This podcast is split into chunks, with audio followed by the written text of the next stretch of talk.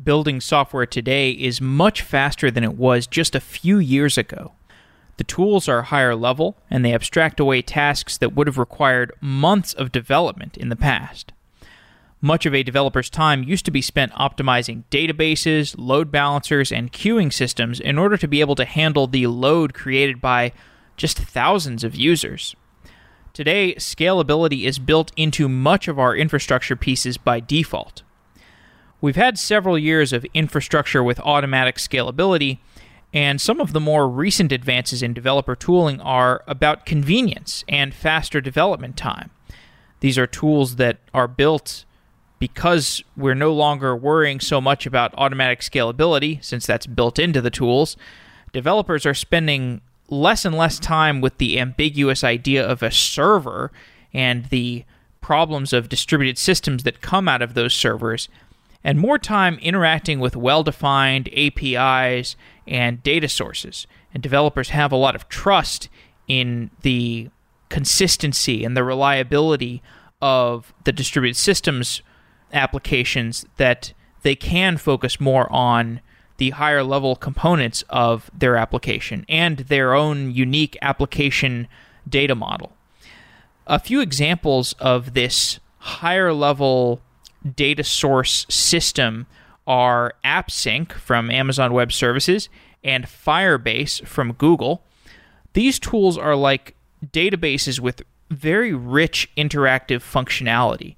And if you have done any high level application prototyping recently or built any new apps yourself or built web apps, mobile apps, things that you're entirely building from scratch in the last couple years, and you haven't looked at Firebase or AppSync, these things might be very useful to you because they take so much of the difficulty out of application development, at least on the back end. So instead of having to create a server to listen to a database for changes and push notifications to your users in response to those changes, AppSync and Firebase are back end systems that can be programmed to have this kind of functionality built in. And it can be kind of hard to explain what that means unless you've actually dealt with it or if you have tried to build a back end service. But it, you really get a lot of value out of having these high level, rich, database like systems with server capacity, server functionality built in. Things like push notifications in response to a database update that used to be something that you would have to build an entire service to be listening to your database for. And now it's available in these super rich database like products like AppSync or Firebase. And there are many other examples of high level APIs, rich backends, developer productivity tools that lead to shorter development time. It's much faster to build applications today consumer applications, business applications. And this gives you a lot of leverage as an engineer. And how should you respond to that leverage? It means that you can have faster expectations for getting a product to market. We can prototype really quickly for low amounts of money without sacrificing quality. We can also keep our teams smaller. We can perhaps raise less money we could spend more time focusing on design and user experience and business models, and less time focusing on keeping the application up and running. Today, I talked to Nader Dabit, who is a developer advocate at Amazon Web Services. And I always enjoy talking to Nader because he's entrepreneurial, but he is now working in Amazon. And there's a lot of conversation uh, that we have in this episode about why would somebody as entrepreneurial as Nader he did run a very successful business where he trained people how to use React Native. He has a podcast, React Native. I think it's what is it, React Native Radio. He has written books. He's done a lot of stuff on his own, and yet he still decided to go and join Amazon. He joined Amazon Web Services as a developer advocate, where he works on developer tooling, developer outreach, and he explains why he did that, why he left working by himself to go work for Amazon. It makes complete sense to me. But we also talk about more generally how developer tooling is changing and how that change in tooling changes the potential for high output, fast iteration among developers. It's a strategic, philosophical discussion of how to build modern software, how to build businesses, and how to position yourself when there's so much change going on and there's so much tooling that you could take advantage of. We also talk a little bit about AR and some of the uh, potential applications there, other platforms that are nascent. And I really enjoy this conversation because it is the same kind of stuff that I'm always thinking about. What can I build? How fast can I build it? Is there a durable business opportunity in something? And we touch on all these things. Before we get on with the show, I want to mention that I am hiring for a new company that I'm starting, and I can't talk about the product quite yet. Just give me a, a month or two. But I'm very excited about it, and I'm looking for an engineer in the Bay Area with significant experience in React.js and some sort of cloud, whether that's Heroku or Firebase or Google Cloud or AWS, just a backend cloud technology. And if you have that experience and you think you would work well with me, email me at jeff at softwareengineeringdaily.com or you can check out the job posting for more details at softwareengineeringdaily.com slash jobs.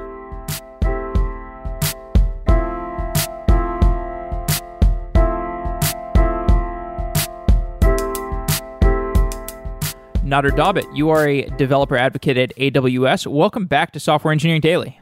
Hey, thanks for having me. So, last time you were on, we talked about React Native, and today we're talking about something that's quite different. We might talk about React some, but there's a stark difference in in how to build a consumer facing application today versus 5 to 10 years ago. And that's that's really the thing that that you and I wanted to talk about on on the podcast today. Basically, the idea is that I don't think people realize just how much faster software development has gotten. And I think you would probably agree with this. That's why I'm excited to talk to you. And so I want to start this conversation by just going through some examples of consumer applications that people think of as quite hard to build, but they're actually there's actually a lot of newer tools that make these applications much easier to build. So there's a set of applications I think even a boot camp graduate or a computer science university student could hack together in a few weekends with modern tools that if if we were talking about 5 years ago or 10 years ago these things would be much much harder to build. And and so to, to, to go through some examples i want to start with instagram because this is obviously an app that tons of people use. So if you were to build instagram today how would you contrast that with how how you would build it five years ago well, I guess to start with, you could kind of think about the team that would be involved in building it, or you could just say the person involved in building it. Um, if we're kind of talking about how you might throw something together today, and uh, like you said, a few weekends, at least get like a prototype or something like that. Um, before you'd have to have, you know, you would have to have a full team of uh, engineers. Probably you'd need a DevOps team or a DevOps person. Maybe you'd need someone that was understood service side development really well. You need a front end developer. You might even need uh, mobile developers for the different platforms that you're on. So iOS and Android. I guess maybe a system administrator. You're talking about you know a good five to ten people.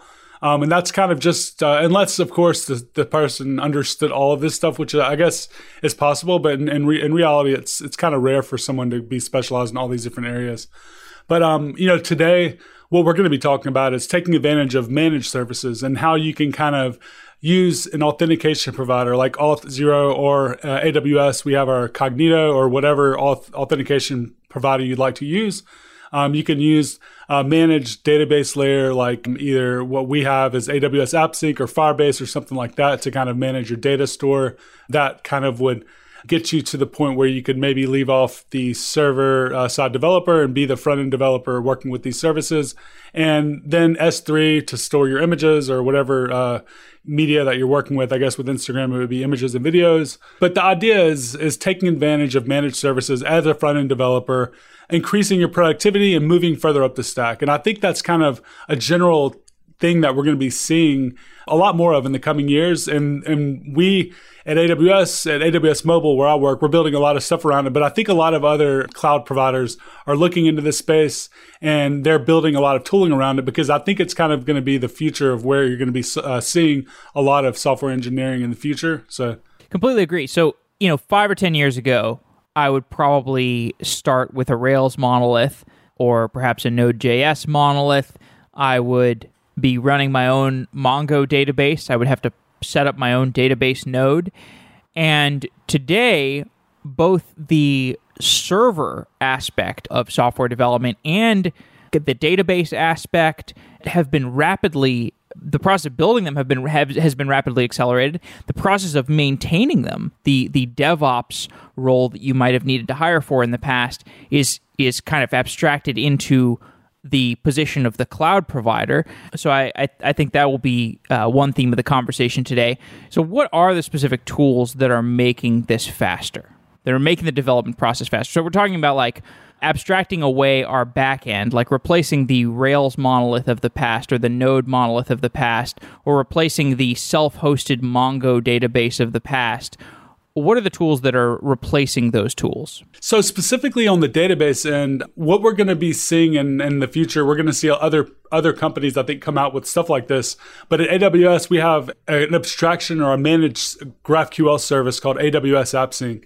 And GraphQL, you've probably heard about it. Um, if you haven't, it's basically a different way of interacting with your resources than the traditional REST API. And uh, the general idea behind it is you have more control over your payload size. You, you ask for what you need from the uh, from the back end from your database, and you get only that. So you end up with smaller payloads. Uh, you also uh, end up with uh, there just a different, completely different general idea of how you build out. It's a different philosophy of how you build out your APIs. But to go into what AppSync is, it's basically a managed GraphQL service. So with with AppSync, you can have a single GraphQL endpoint, and you can then work with pretty much any data source, uh, Lambda function that you would like. So you end up having more of like a con- consistent API working with multiple different resources. So if you have, for instance, a DynamoDB table um, or DynamoDB database, uh, you also have maybe uh, Elasticsearch for searching. Maybe you have different Lambda functions working with microservices that have nothing to do with AWS.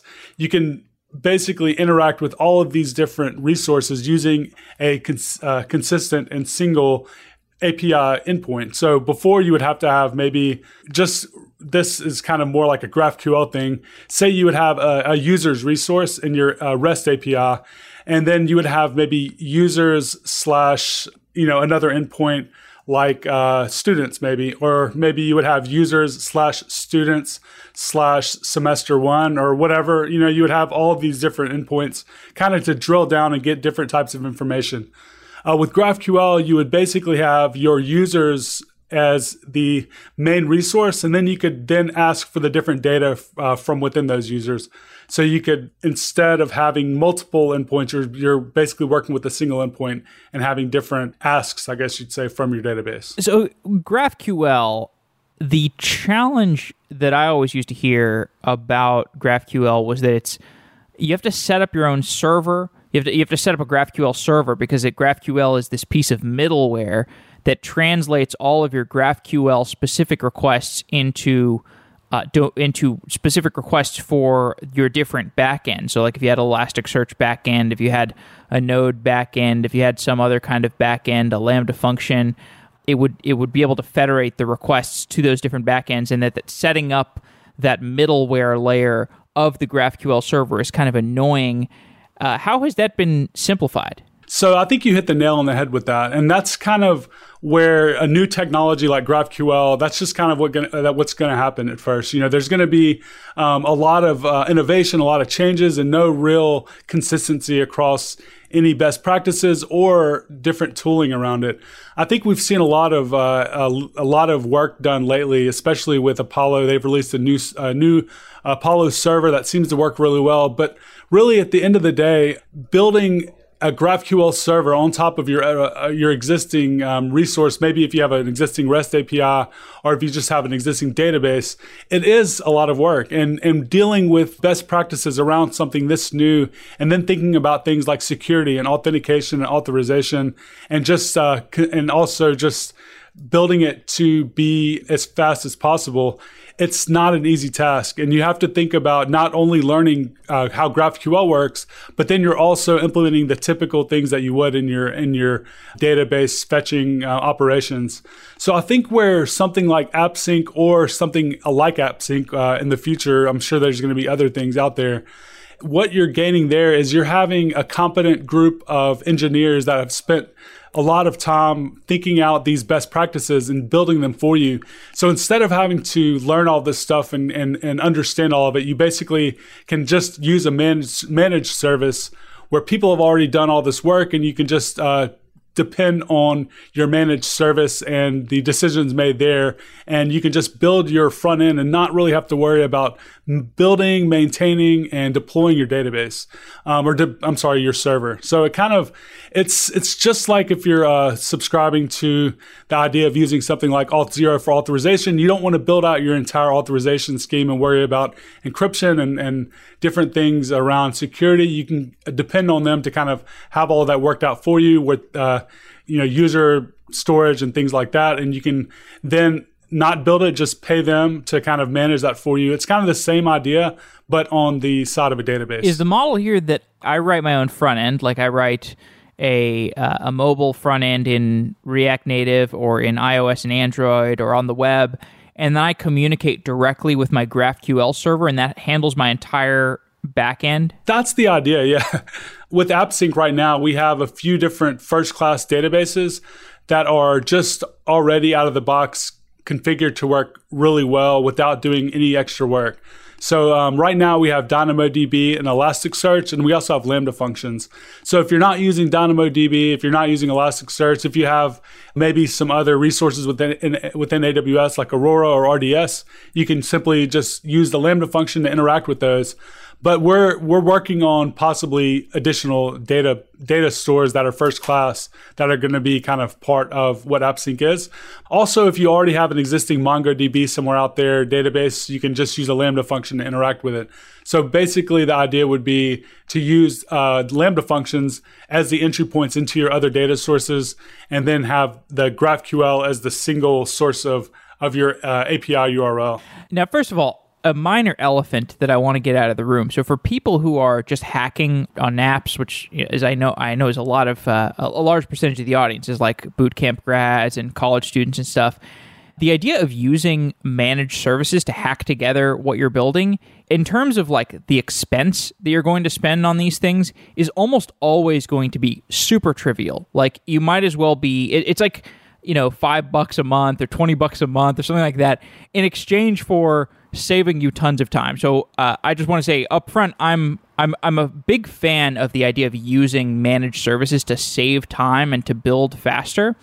Now that said, I think there there's actually a, a, quite a big array of of different managed services to choose from. So for example, I have not used AppSync. It it sounds perfectly reasonable to me. I've used Firebase. Firebase has been an amazing tool for me. So I've used it in two or three different applications, and it's just been so simple. And I don't even write much software anymore. So uh, the fact that I can work with Firebase quite easily makes me really optimistic.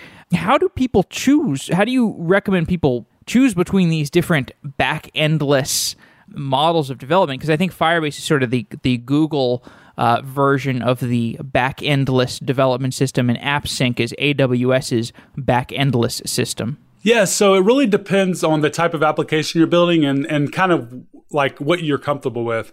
So when you're working with some of the stuff that we're building, I can't really speak to anything else, but with AWS and especially with AppSync, um, you're really using uh using the service because you know that you're going to be dealing with something that is scalable. You're going to be dealing with something that is secure. You're going to be dealing with something that has uh, already been battle tested and that's kind of production ready. You know like the trade off and and and you talked about just when you're prototyping stuff how how much easier it is and how much time you save when you use these managed services and that's that's entirely true. When you think about you know if you kind of value your time at a certain rate or if you charge you know hourly for your time to build stuff you can kind of think of it that way. So if you if you're if you're like a hundred dollar an hour developer and you want to you know deploy a back end is it going to um, cost you 10 or 15 hours to build this? That's going to be a thousand fifteen hundred dollars or do you want to spend you know five or ten bucks or whatever it's going to cost to kind of just deploy it with uh, with one of these managed services? But another another uh, benefit of using appsync i guess you would say we've really really focused on a couple of things that are really starting to become more and more prevalent in more mobile applications especially with the prevalence of iot and where where companies are trying to ship applications all around the world where their connectivity might not work as well as what we're used to.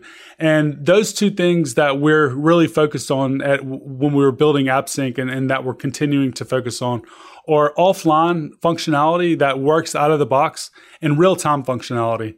So when when you're using an application, uh, when you go in the subway, so for instance, if you if you have Twitter, you go in the subway, you lose connectivity, you're liking tweets and stuff like that. You might not be able to like get a, a, a new feed, but you can still interact with the application without it crashing. You come back online, you don't really get an error or anything. You, you kind of expect the app to continue to work. Now, in reality, building that type of application is really hard. You have to think of a lot of different scenarios. You have to handle a lot of different use cases. With with our AppSync GraphQL client and AppSync together, we have an offline functionality that's just built in out of the box. And it works not only with JavaScript applications, but we also have native clients. So if you're an iOS developer and Android developer, we have first class GraphQL clients that work that work in this fashion. And then the second is uh, subscriptions, which are the real time functionality. And this isn't really an AppSync specific thing; it's more of a GraphQL thing. But with uh, you mentioned Firebase, and they're really uh, they're really well known not only for their managed you know services as a managed database, but also for its real time uh, capabilities. So if you've worked with Angular Fire it's really a nice experience. With GraphQL, you have this idea of subscriptions, which is the real time um, functionality that you get with GraphQL. And the idea is you have a data set that you've pulled down and, and your application is rendering it to the screen you subscribe then to changes within that data set. So if anything changes there, for instance, you have an array of tweets, for example, when someone pushes a new tweet to that data uh, data source, your subscription fires and the new piece of data that, that you haven't already had comes down and gets pulled down into your application. And then you have that, that data in real time. And the same thing, I guess, with messaging applications or even um, dashboards, or if you're building something like a editing application where you have like multiple people editing like a document for example. This is where that real time and and also the offline stuff makes a huge difference. As we're talking about this stuff i know there are people in the audience who are fresh bootcamp grads or they're they just graduated with a computer science degree and they have been building applications in Java or they've been building Node.js applications or they've been learning Ruby on Rails in their boot camp. And now they're hearing, wait, we don't need those backends. Like, w- we're just supposed to actually completely change our paradigm and move into a world of completely managed services. That's how we should be hacking together our greenfield apps.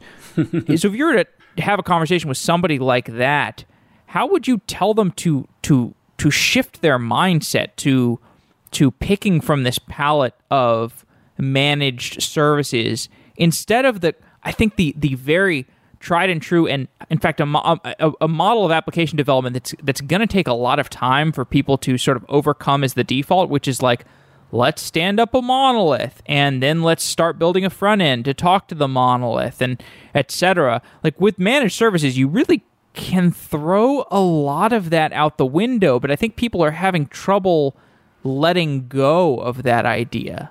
So I don't feel like it's like a winner takes all thing to be completely honest. What I'm this is just my um, view of of everything, but the way I see it is we're going to see more and more front end developers be able to take on a lot of the work of back end developers. And I feel like back end developers are going to be, of course, uh, still very much so in demand. I think they might move to instead of just building like REST APIs where they're just throwing up endpoints, they might move on to more important tasks or more specialized tasks.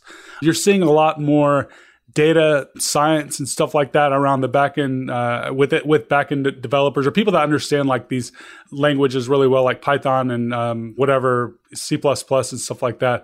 I don't really think it's going to be oh all of a sudden you know these skills are worthless. And instead, I think we're going to see these skill sets be just changed in a way where uh, front end developers can to take on a lot of this extra work that was being done and then the backend developers are just going to be doing similar things, but maybe slightly different uh, things. And and you kind of see this and how we've seen cloud computing uh, change over the last few years with the move to more and more people using these uh, serverless services, but just serverless in general has taken off.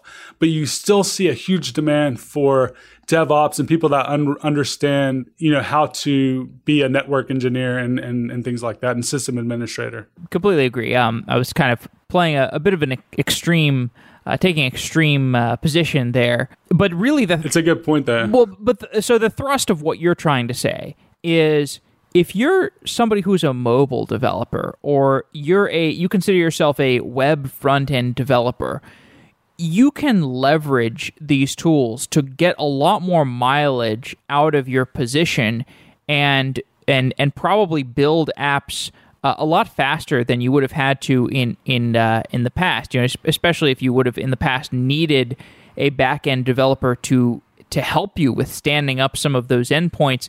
Now you can focus a lot more on design. You can focus a lot more on user experience. You may not even need a back end developer on your quote unquote team. This is entirely true. I mean, I just uh, published an application to my GitHub repo called Herd, and it's H E R D, like, you know, I heard something. And it's kind of like me creating a clone of what Twitter would be. And when you think about Twitter, like you see all these different Twitter apps uh, that are in, doc, uh, in tutorials and stuff like that and documentation. But um, a lot of times they don't really take into account things like following and followers, and you want to listen for new tweets. Um, so when a tweet comes in, you want it to kind of show up in your screen. And then you have to think about authorization and fine grained access control. And then, of course, before that, you have to have authentication. So imagine building all of that from scratch, from the ground up as a new developer. It's just mind bogglingly hard in a real world, you know, application. But I threw all this stuff together using uh, AWS Amplify, which is something I would like to talk about too in just a second. But the idea is you we have a bunch of different services that are geared towards this serverless or managed service model where front end developers, once they've gotten to the point where they're competent with their front end tooling, they can then move on and lo- uh, learn how to work in the ecosystem or in the consoles of these managed services and then just be the glue that kind of interacts with those managed services. But yeah, ideally, if you are in like a startup scenario and you're just strapped for resources, this is the way to go, in my opinion. Um, and and you're going to hit a wall to the. You're going to probably get to a point where something isn't scaling well, or you need something that you just can't do. You're going to end up, of course, needing to bring on more and more people. But the fact that you can build something as a um, single developer that not only works but scales, because when you think about it, we can all build something that works, but the the you know, it might take a little extra time, but really in reality, some of the issues that that happen or when you end up getting a bunch of users and you have to worry about that scalability. These managed services, you know, especially are, are well suited for that. So if you can spend the same amount of time or less time building something that doesn't scale versus building something that does scale, I think it's like a no brainer. AWS Amplify, what is that?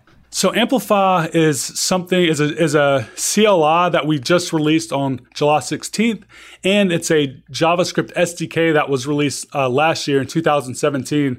So it's two different things now. Before we only had the JavaScript SDK, but now with the CLI, it's kind of more of a workflow, I guess you'd say, for front end to front end developers to quickly scaffold cloud enabled applications or manage serverless applications uh, from their command line. So if you've thought about if you if you're familiar with Rails, you kind of understand how it came out of nowhere a little bit and re- revolutionized really the way um, a lot of developers were able to become all of a sudden extremely efficient in building real world um, web applications because from the command line, you could just spin up a lot of functionality just with a single command. You have the controllers and models, and, and you could do authorization and things like that.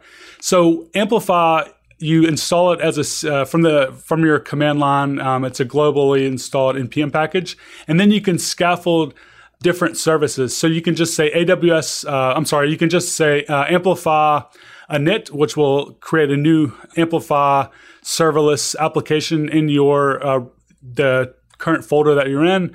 And then you can add things like authorization. You can add things like a GraphQL API. You can add analytics.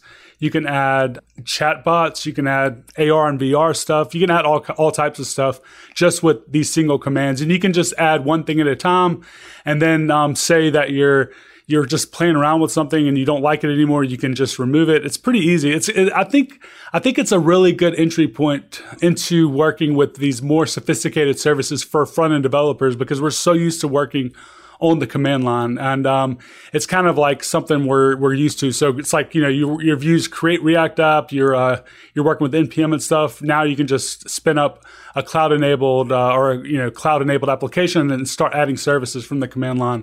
So the command line um, is the uh, Amplify CLI, and then the JavaScript SDK is the Amplify uh, library, and and it's it's a library to kind of be the glue between the services in your front end application. We again do all types of stuff there. We do um, authorization and analytics and push notifications and a host of other things. I think we have like 11 or 12 different things. And then we even have special components for um, Angular and for uh, React and React Native, or we just have a vanilla JavaScript uh, implementation. AR example I find really interesting because if you if you let's say you wanted to build some combination augmented reality and streaming application, something like I don't know. I'm having trouble thinking of of, a, of an application, but I'm sure we'll see things like this where there is a high bandwidth video stream that is being run between your device and the cloud and there's all kinds of buffering and latency issues and codecs and all these complicated things that you know you, you don't want to think about as as a developer and these are solved problems they've been solved by by companies like AWS, and so or, or like Mux, uh, you know, we, we, that's a that's a sponsor of the show, but uh, also uh, friends of the show. They they work on uh, video streaming APIs, but uh, I know these are hard problems from talking to these people. But your your idea with the the AWS Amplify stuff is basically if you wanted to include that in your app, it kind of makes sense for this to be provided by a managed service, in contrast to something like an npm package because you know, an npm package is not going to be able to manage, or it's not configured, auto configured to manage cloud infrastructure for you. But here you're talking about something where it's a CLI that's it's it's from AWS, so it's probably you know comes already connected to your your cloud uh, account. And you know, if you just wanted to declaratively say, "I want AR streaming capabilities in my app," it makes sense to to do that through a cloud provider CLI. Am I kind of understanding the gist of Amplify correctly? Exactly, exactly right on the uh, on the head actually. Because what ends up happening when you do initialize a new project, you have you have like a copy of the config locally, and then you also have the actual application service that's been spun up in your account and then you can go into the account and actually look, you know, in, in the console if you'd like to to I don't know, play around with the settings or whatever from there. And then say that you make a change in your settings there, you can just pull down the new configuration in your application. Or if you make a change locally, you can just push up the new configuration. So as you make changes, you're kind of working from this flow of um, local to your actual managed service and, you, and you're able to interact with it from the command line, which is really powerful. I think this stuff is so exciting. The proliferation of managed services, not to be a shill for the cloud industry or for the uh, you know for the for the type of companies that support software engineering daily, but like as a developer uh, uh with as much objectivity as I can speak with, this stuff is super exciting because so we've been talking about you know we started the conversation talking about kind of crud apps like a, a, a photo sharing app or a social network like Twitter or a dating website. And those are interesting, right? Like CRUD apps are never going to become uninteresting.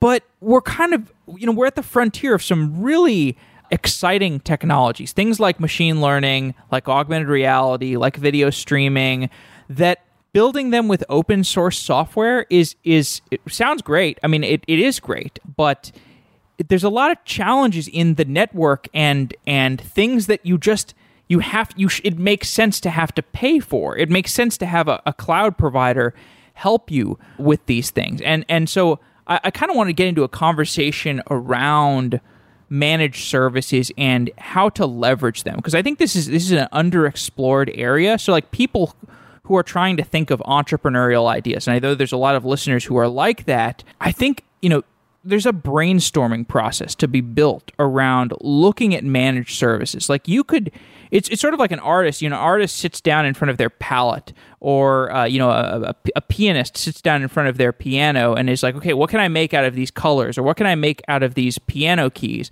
With with a developer now, you can look at all these managed services. Like you could look at Algorithmia, you could look at AppSync. You could look at Google's Video Intelligence API. You could look at ARKit. ARKit's not a managed service, but you know something like that. So Amazon has a zillion of these different services.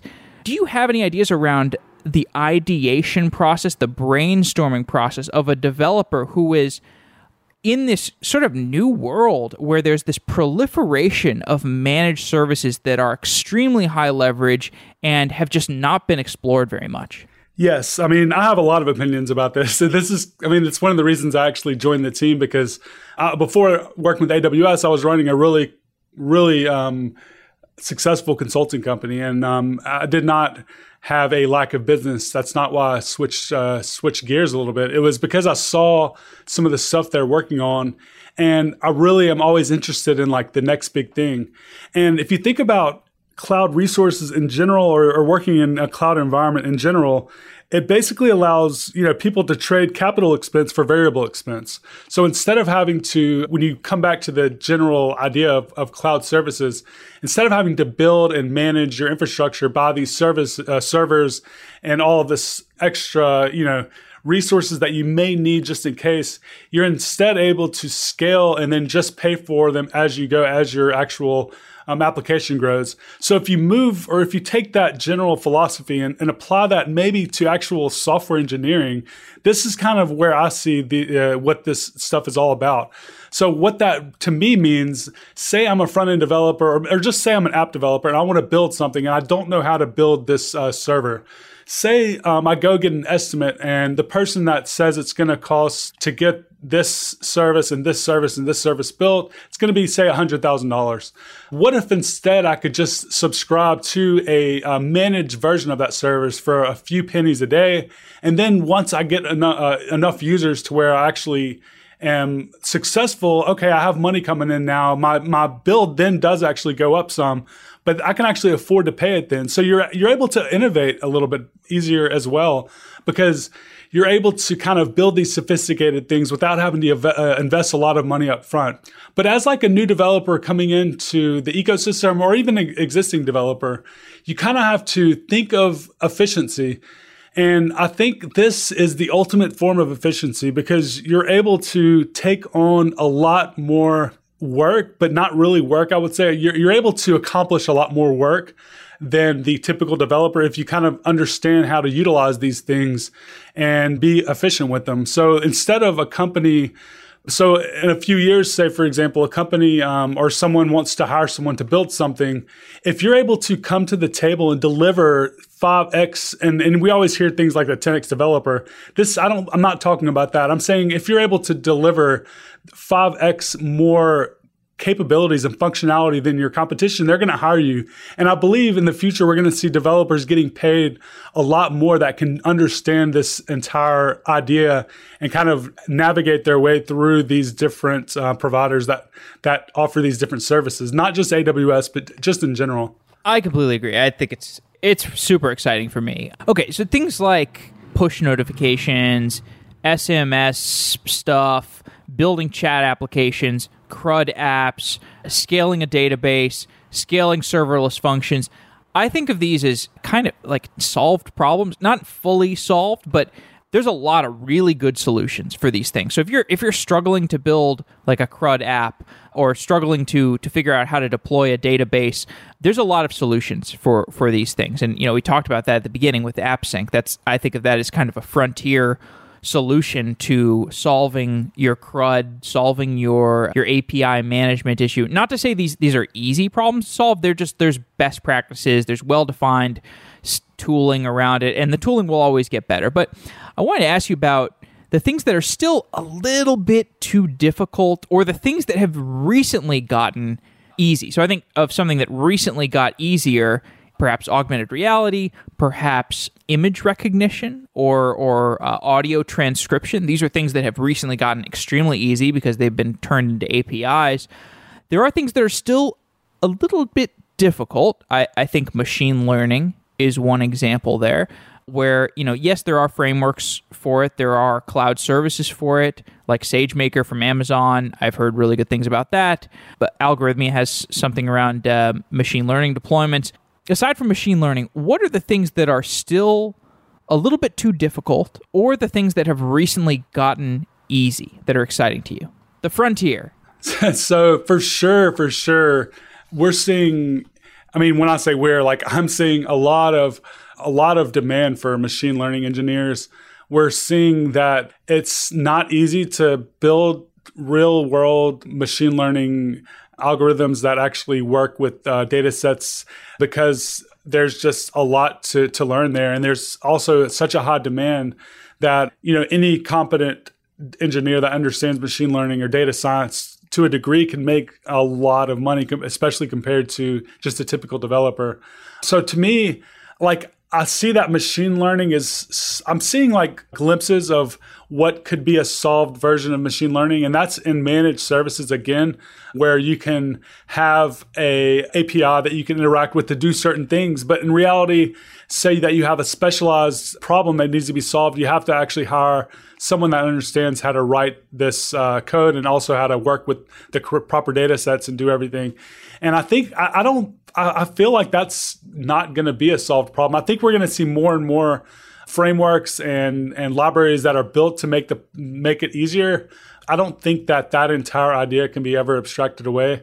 What we are seeing that's become super like duper easy are things like author- authorization. Like it's almost like crazy now, in my opinion. Um, as a small company to medium, uh, small company, I guess you'd say, like especially to build your own um, authentication layer when you have to really, when you really are worried about security, when you can just um, work with one of these managed services. That's, or of course, uh, that's just my opinion, of course, but yeah, um, that's that's really easy now.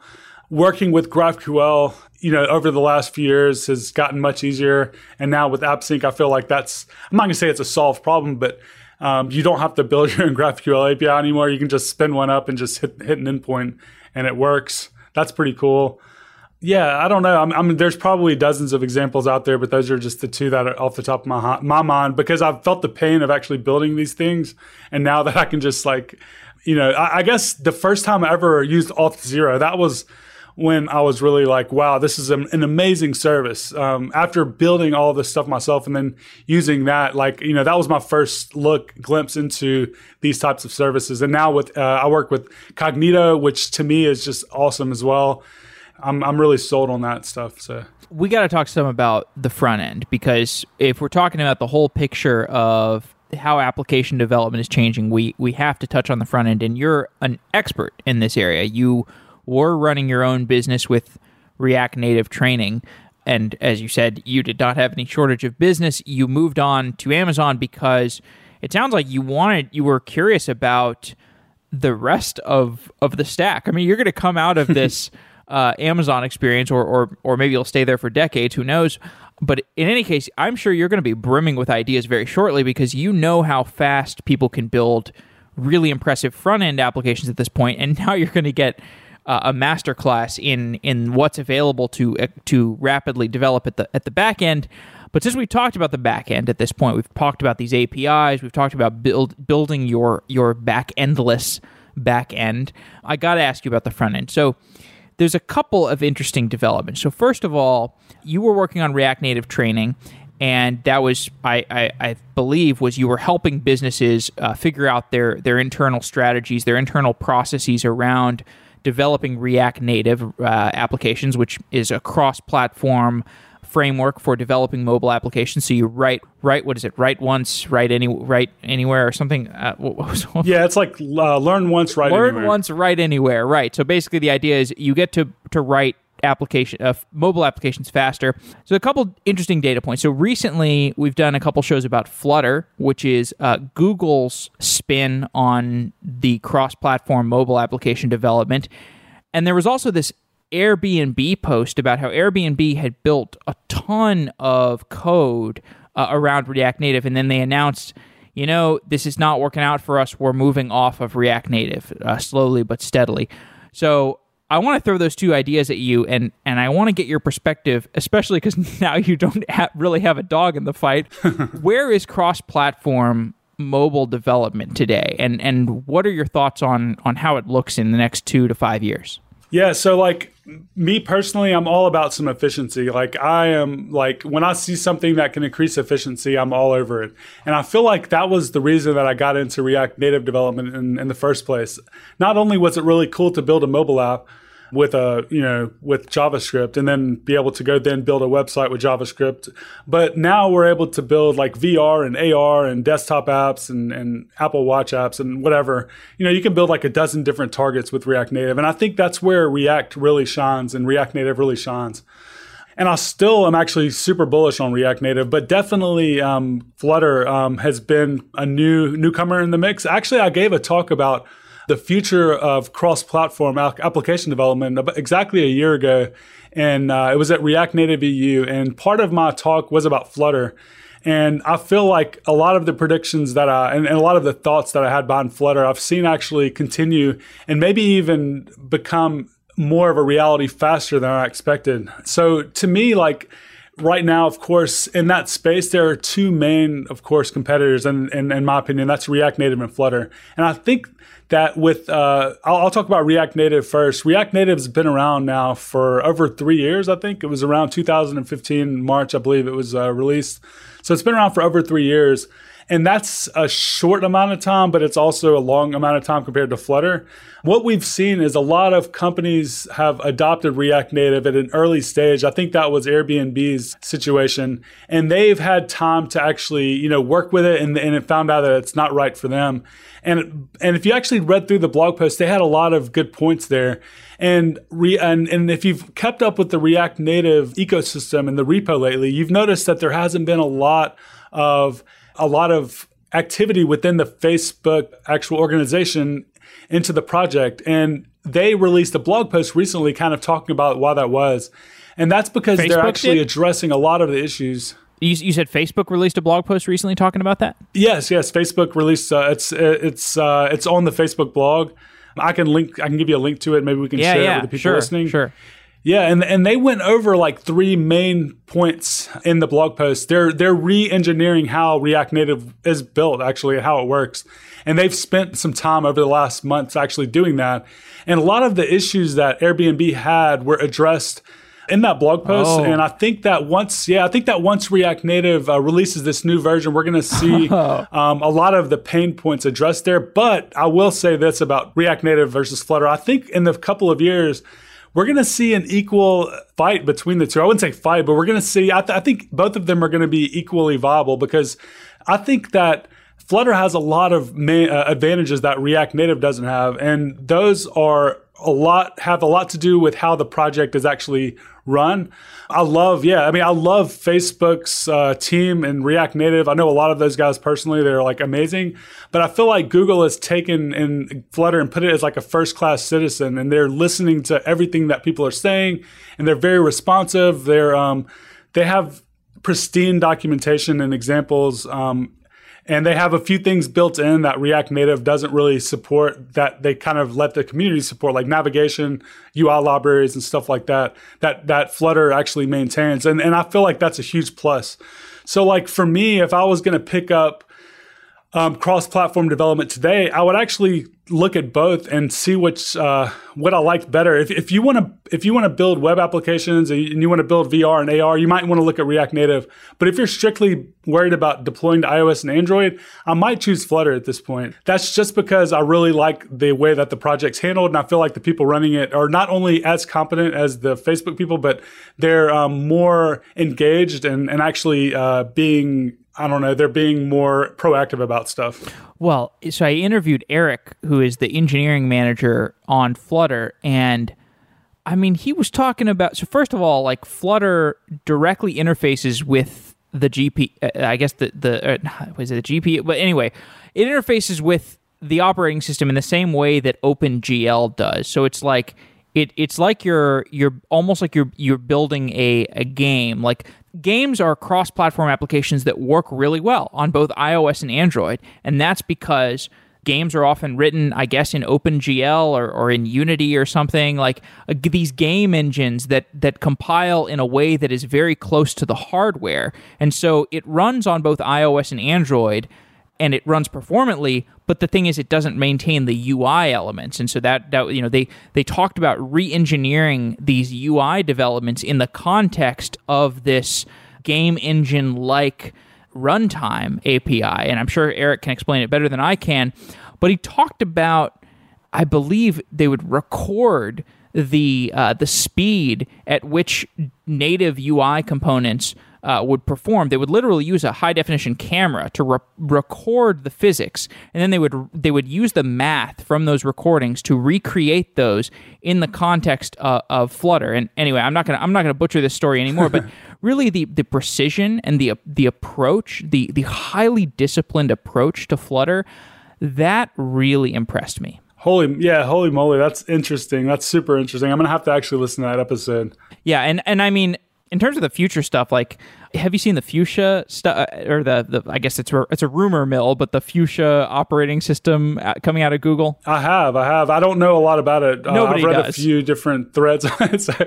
yeah, nobody does. But it, but it's it's interesting to think about like oh you know here we got a new operating system and here's a UI layer that runs anywhere and it would be pretty cool to have like a completely fresh start, completely new UIs, completely new uh, operating system and anyway, I'm, I'm getting us off topic. Anyway, c- coming back to to application development today. So we've got nice cross-platform tools. Whether you're talking about Flutter or React Native, I mean, we can pick Democrat or Republican.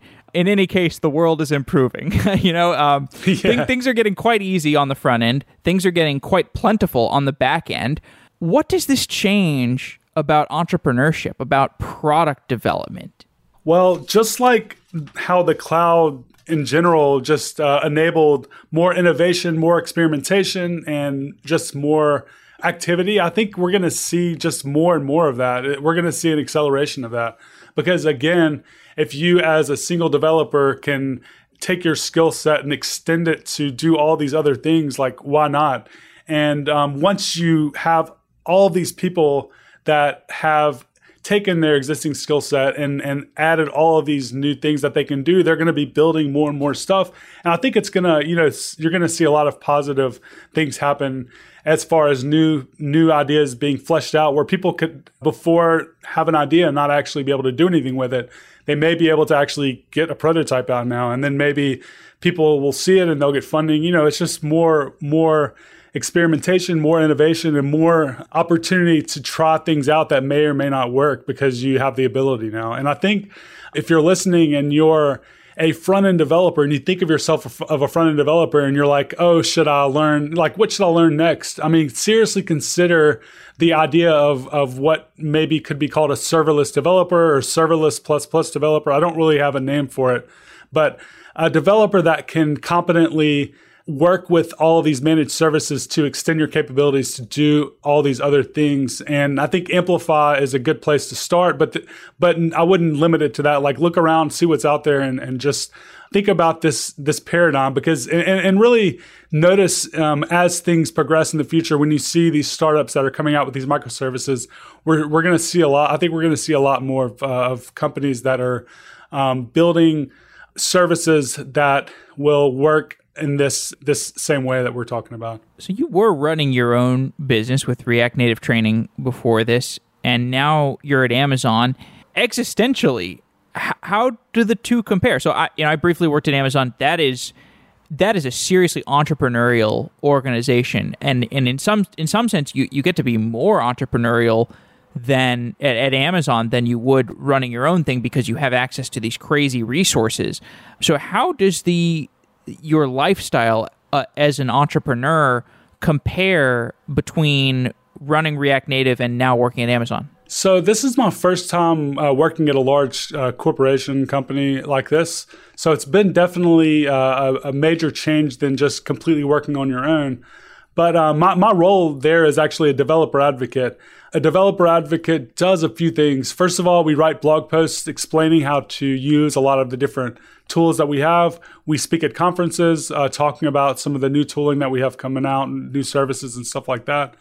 I appear on podcasts, of course, like the one we're listening to.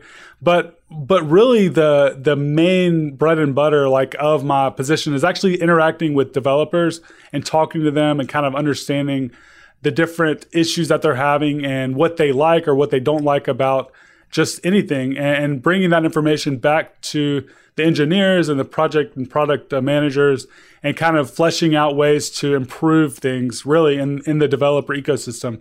And I work with AWS Mobile, which is the mobile team. So we we focus uh, somewhat, but not 100% on mobile. Uh, we're also uh, focused on IoT and serverless stuff. But but I would say like changing like from my day to day, like uh, actually not a whole lot, believe it or not. Um, I used to travel three weeks, two two to three weeks out of the month. I work um, remotely now.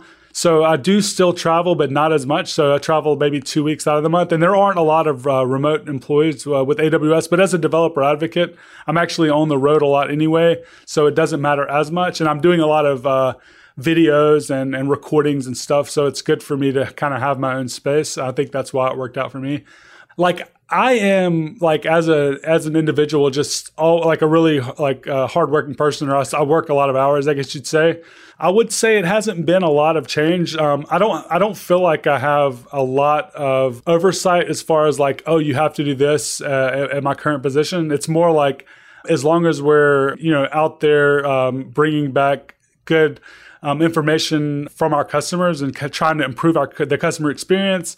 And as long as you know I'm doing stuff, they're they're cool with it. So it seems to be a somewhat more laid back than I was expecting culture because I haven't heard a lot of that from Amazon. I always hear um, that it might be you know a lot of a lot of work and stuff like that. And there, it is a lot of work, but I feel like it's not. Uh, it's a much better experience than I expected. Well, that's so true. Like, so I, I used to work at Amazon uh, uh very briefly, you know, just eight months, and some people have gotten the perception from me saying that that I didn't like working at Amazon, and and that I just want to put it out there that that was not at all the case. Like I loved Amazon, and the organization really shaped how I think about the world and how I think about entrepreneurship. I, I think if you're an entrepreneur, it's it's possible that there if if you don't know what you're doing and you don't have like a reputation or anything, you can't start your own business.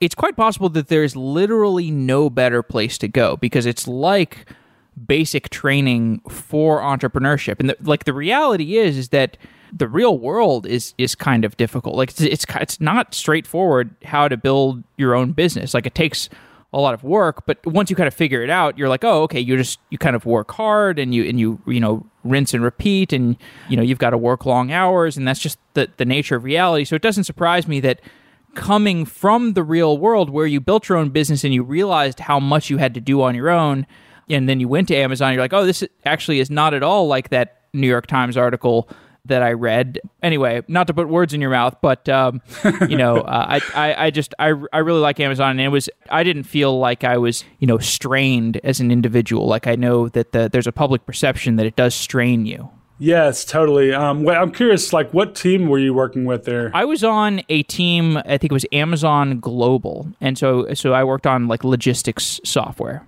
Ah, interesting. Yeah, I mean, like you you mentioned, people don't realize how much of an entrepreneurial spirit there is within the company. I mean, this is at AWS, of course. I haven't worked in the Amazon uh, like the rest of Amazon, so I can't really speak to that. But we have a lot of free reign to kind of innovate and do new things and and as long as um, uh, the idea is like somewhat of a good idea like we have full like you know range to, to pursue pursue new things. And that's how a lot of uh, services in aws and a lot of ideas in amazon have actually come about. People just thinking of um, something interesting and be like hey like let's try this out. I mean um, you would be you'd be surprised. These aren't like these aren't like ideas that come out of some like th- thought leader at the top of the company. A lot of times, these are just engineers that'll throw together an, a white paper with an idea, and it'll be pursued. And and now you see uh, millions of people using it. And I think working in AWS and seeing how all the different services are connected is really beneficial. Like you said, if you're if you're looking to be in the future like an entrepreneur, seeing how things kind of work together and how to work with these cloud services, it's de- it's definitely a good place to be. I'm I'm really enjoying it. yeah and that culture, man, that culture is something else. Yeah, yeah, it's definitely, uh, it's definitely, it fits me perfectly. So I like it a lot. Okay, well, Nader, this has been great. Uh, I really enjoyed talking to you. Yeah, man. Uh, thanks, Jeff, for having me back on. I really enjoyed it. Um, I hope that a lot of people got a lot out of this. And if anyone ever wants to talk about this stuff, I'm readily available on Twitter. My Twitter handle is dabit3, D A B I T, and the number three. GitHub and Medium are the same handle if you ever want to read any of my stuff or check out my code. Wow.